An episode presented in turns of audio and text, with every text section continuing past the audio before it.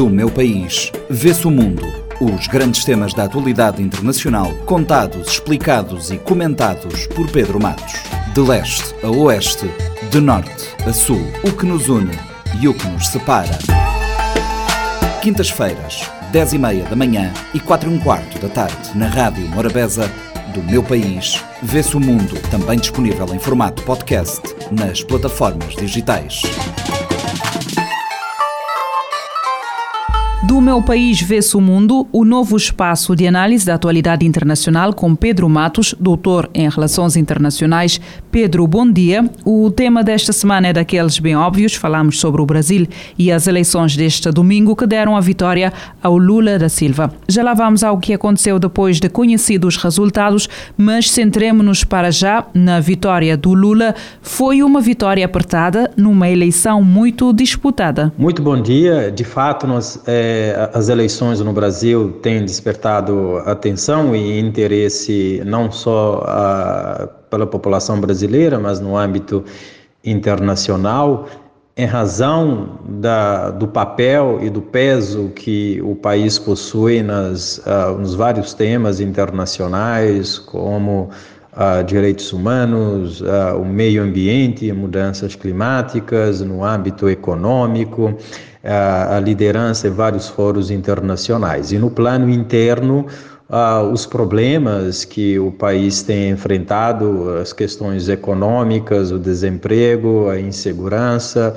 e tantos outros problemas. De fato, nós estamos falando de uma é, eleição que marca a, a nova, né, a nova composição a, política é, no Brasil é, os resultados apontaram por uma é, vitória muito apertada para o, o, candidato Luiz Inácio Lula da Silva, que acabou se consagrando é, o vencedor dessa disputa eleitoral, é, mas a, é, é preciso fazer a, a leitura a partir duas perspectivas. A primeira é que é, ele entra na, na disputa com uma desvantagem, no sentido de que é, quem busca a reeleição e está na, na máquina pública possui condições e controle sobre recursos e discursos muito maior de quem começa a, a, a disputa sem é, esse tipo de é, ajuda e disposição e tendo-lhe à disposição esses, esses recursos, tá?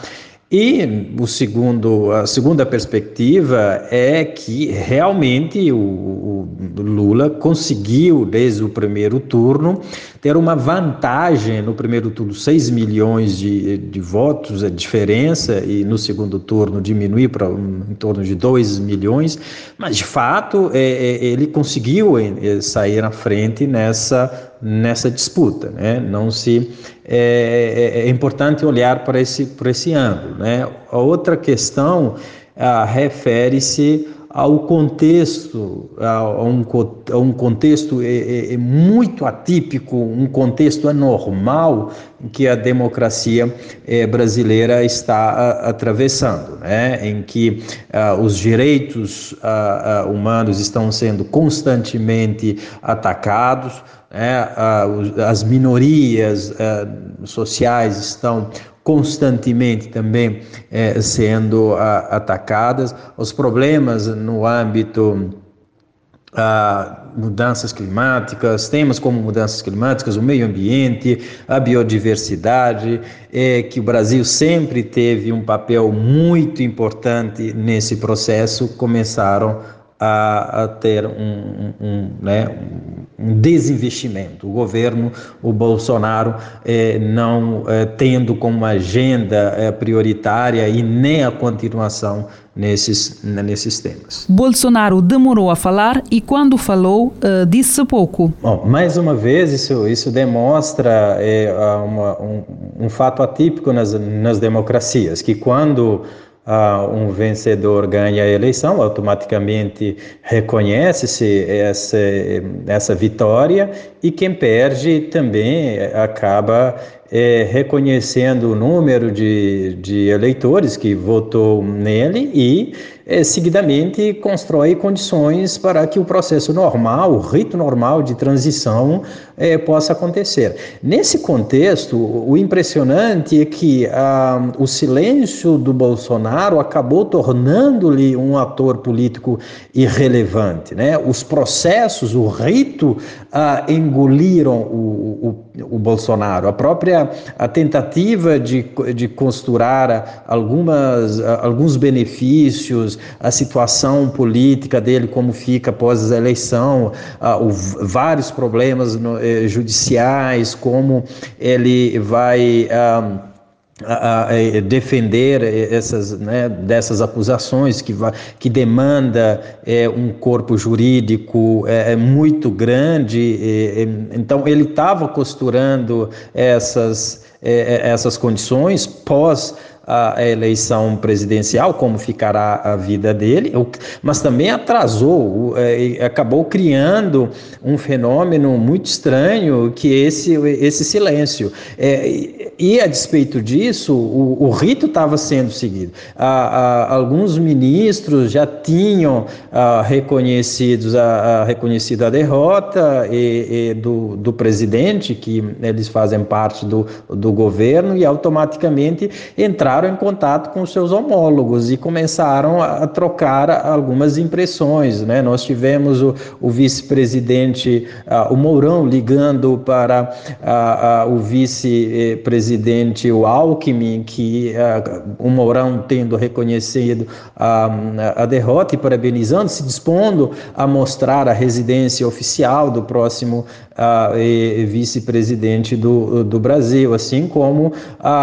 o ministro Casa Civil, Ciro Nogueira, que já tinha também entrado em contato, ou, ou, tinha sido ele, o Ciro, o Ciro ah, é, consultado para a questão da, é, da, da, transição. Então já, se, já tinha se montado, inclusive, de maneira informal, uma, uma equipe da transição é, liderada, uh, essa equipe liderada pelo uh, vice-presidente uh, eleito uh, Geraldo, Geraldo Alckmin. Né? Então, ele, ele demora a reconhecer isso, é, tem dois, é, duas explicações. A primeira é que ele estava costurando a sua vida pós-eleição, qual o papel que ele vai ter no, no partido, onde ele, ele vai trabalhar, como ele poderá exercer a sua influência numa bancada conservadora, num partido com pautas eh, também conservadoras, e como será a vida dele, eh, tendo em conta vários denúncios, vários processos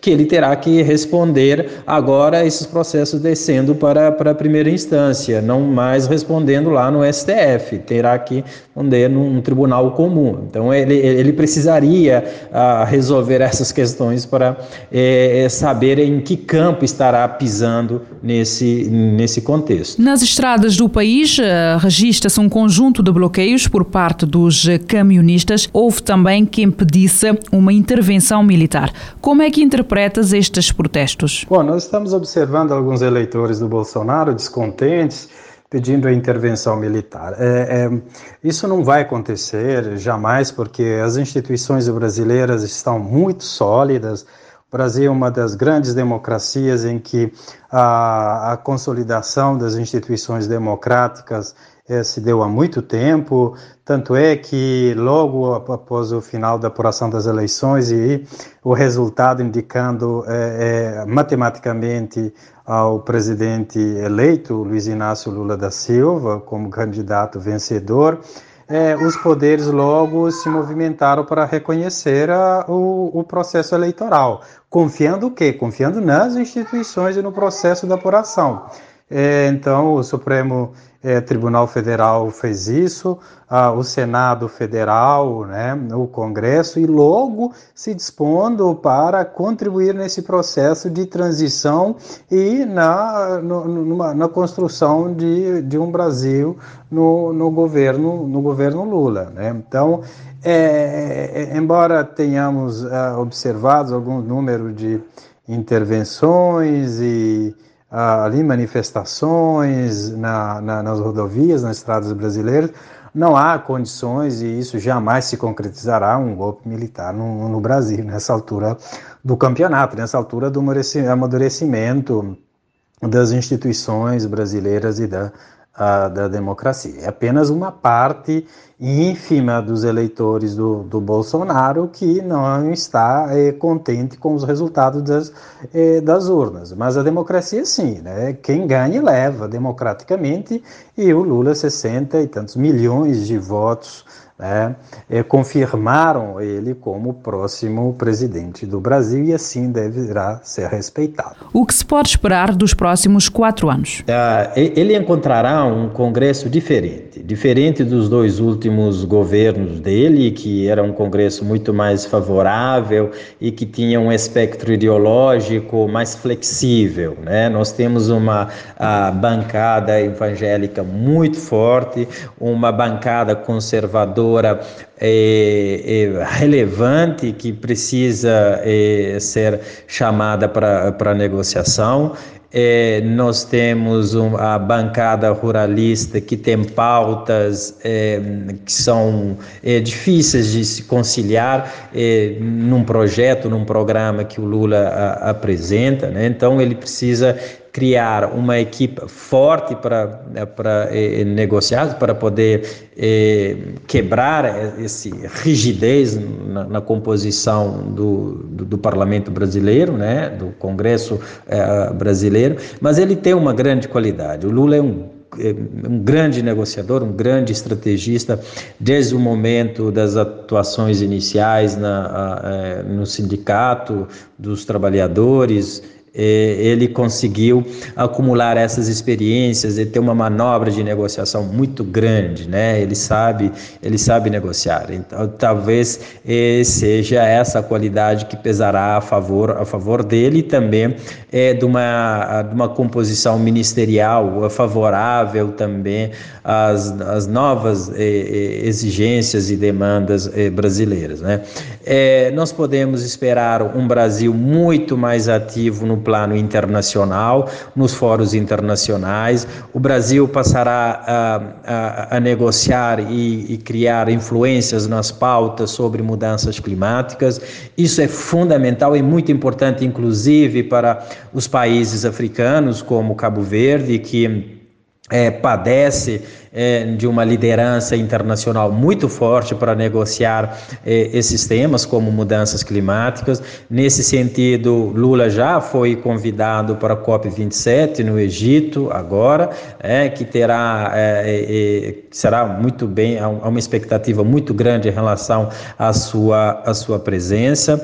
E né, lá nesse, nesse espaço encontrará lideranças internacionais importantes como Joe Biden, eh, o, o, Macron da França, uh, e, e, poderão, obviamente, restabelecer a, a imagem do, do, Brasil no âmbito internacional. E, obviamente, restabelecendo isso também, uh, terão ganhos internos uh, relevantes para, para o Brasil. Tá? Então eu penso que nós temos um, uh, nós temos que olhar o futuro do Brasil de maneira uh, esperançosa.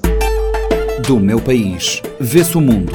Os grandes temas da atualidade internacional, contados, explicados e comentados por Pedro Matos. De leste a oeste, de norte a sul, o que nos une e o que nos separa. Quintas-feiras, 10 e meia da manhã e 4 e um quarto da tarde, na Rádio Morabeza, do meu país, vê-se o mundo, também disponível em formato podcast nas plataformas digitais. Este programa está disponível em formato podcast no Spotify e em radiomorabeza.cv.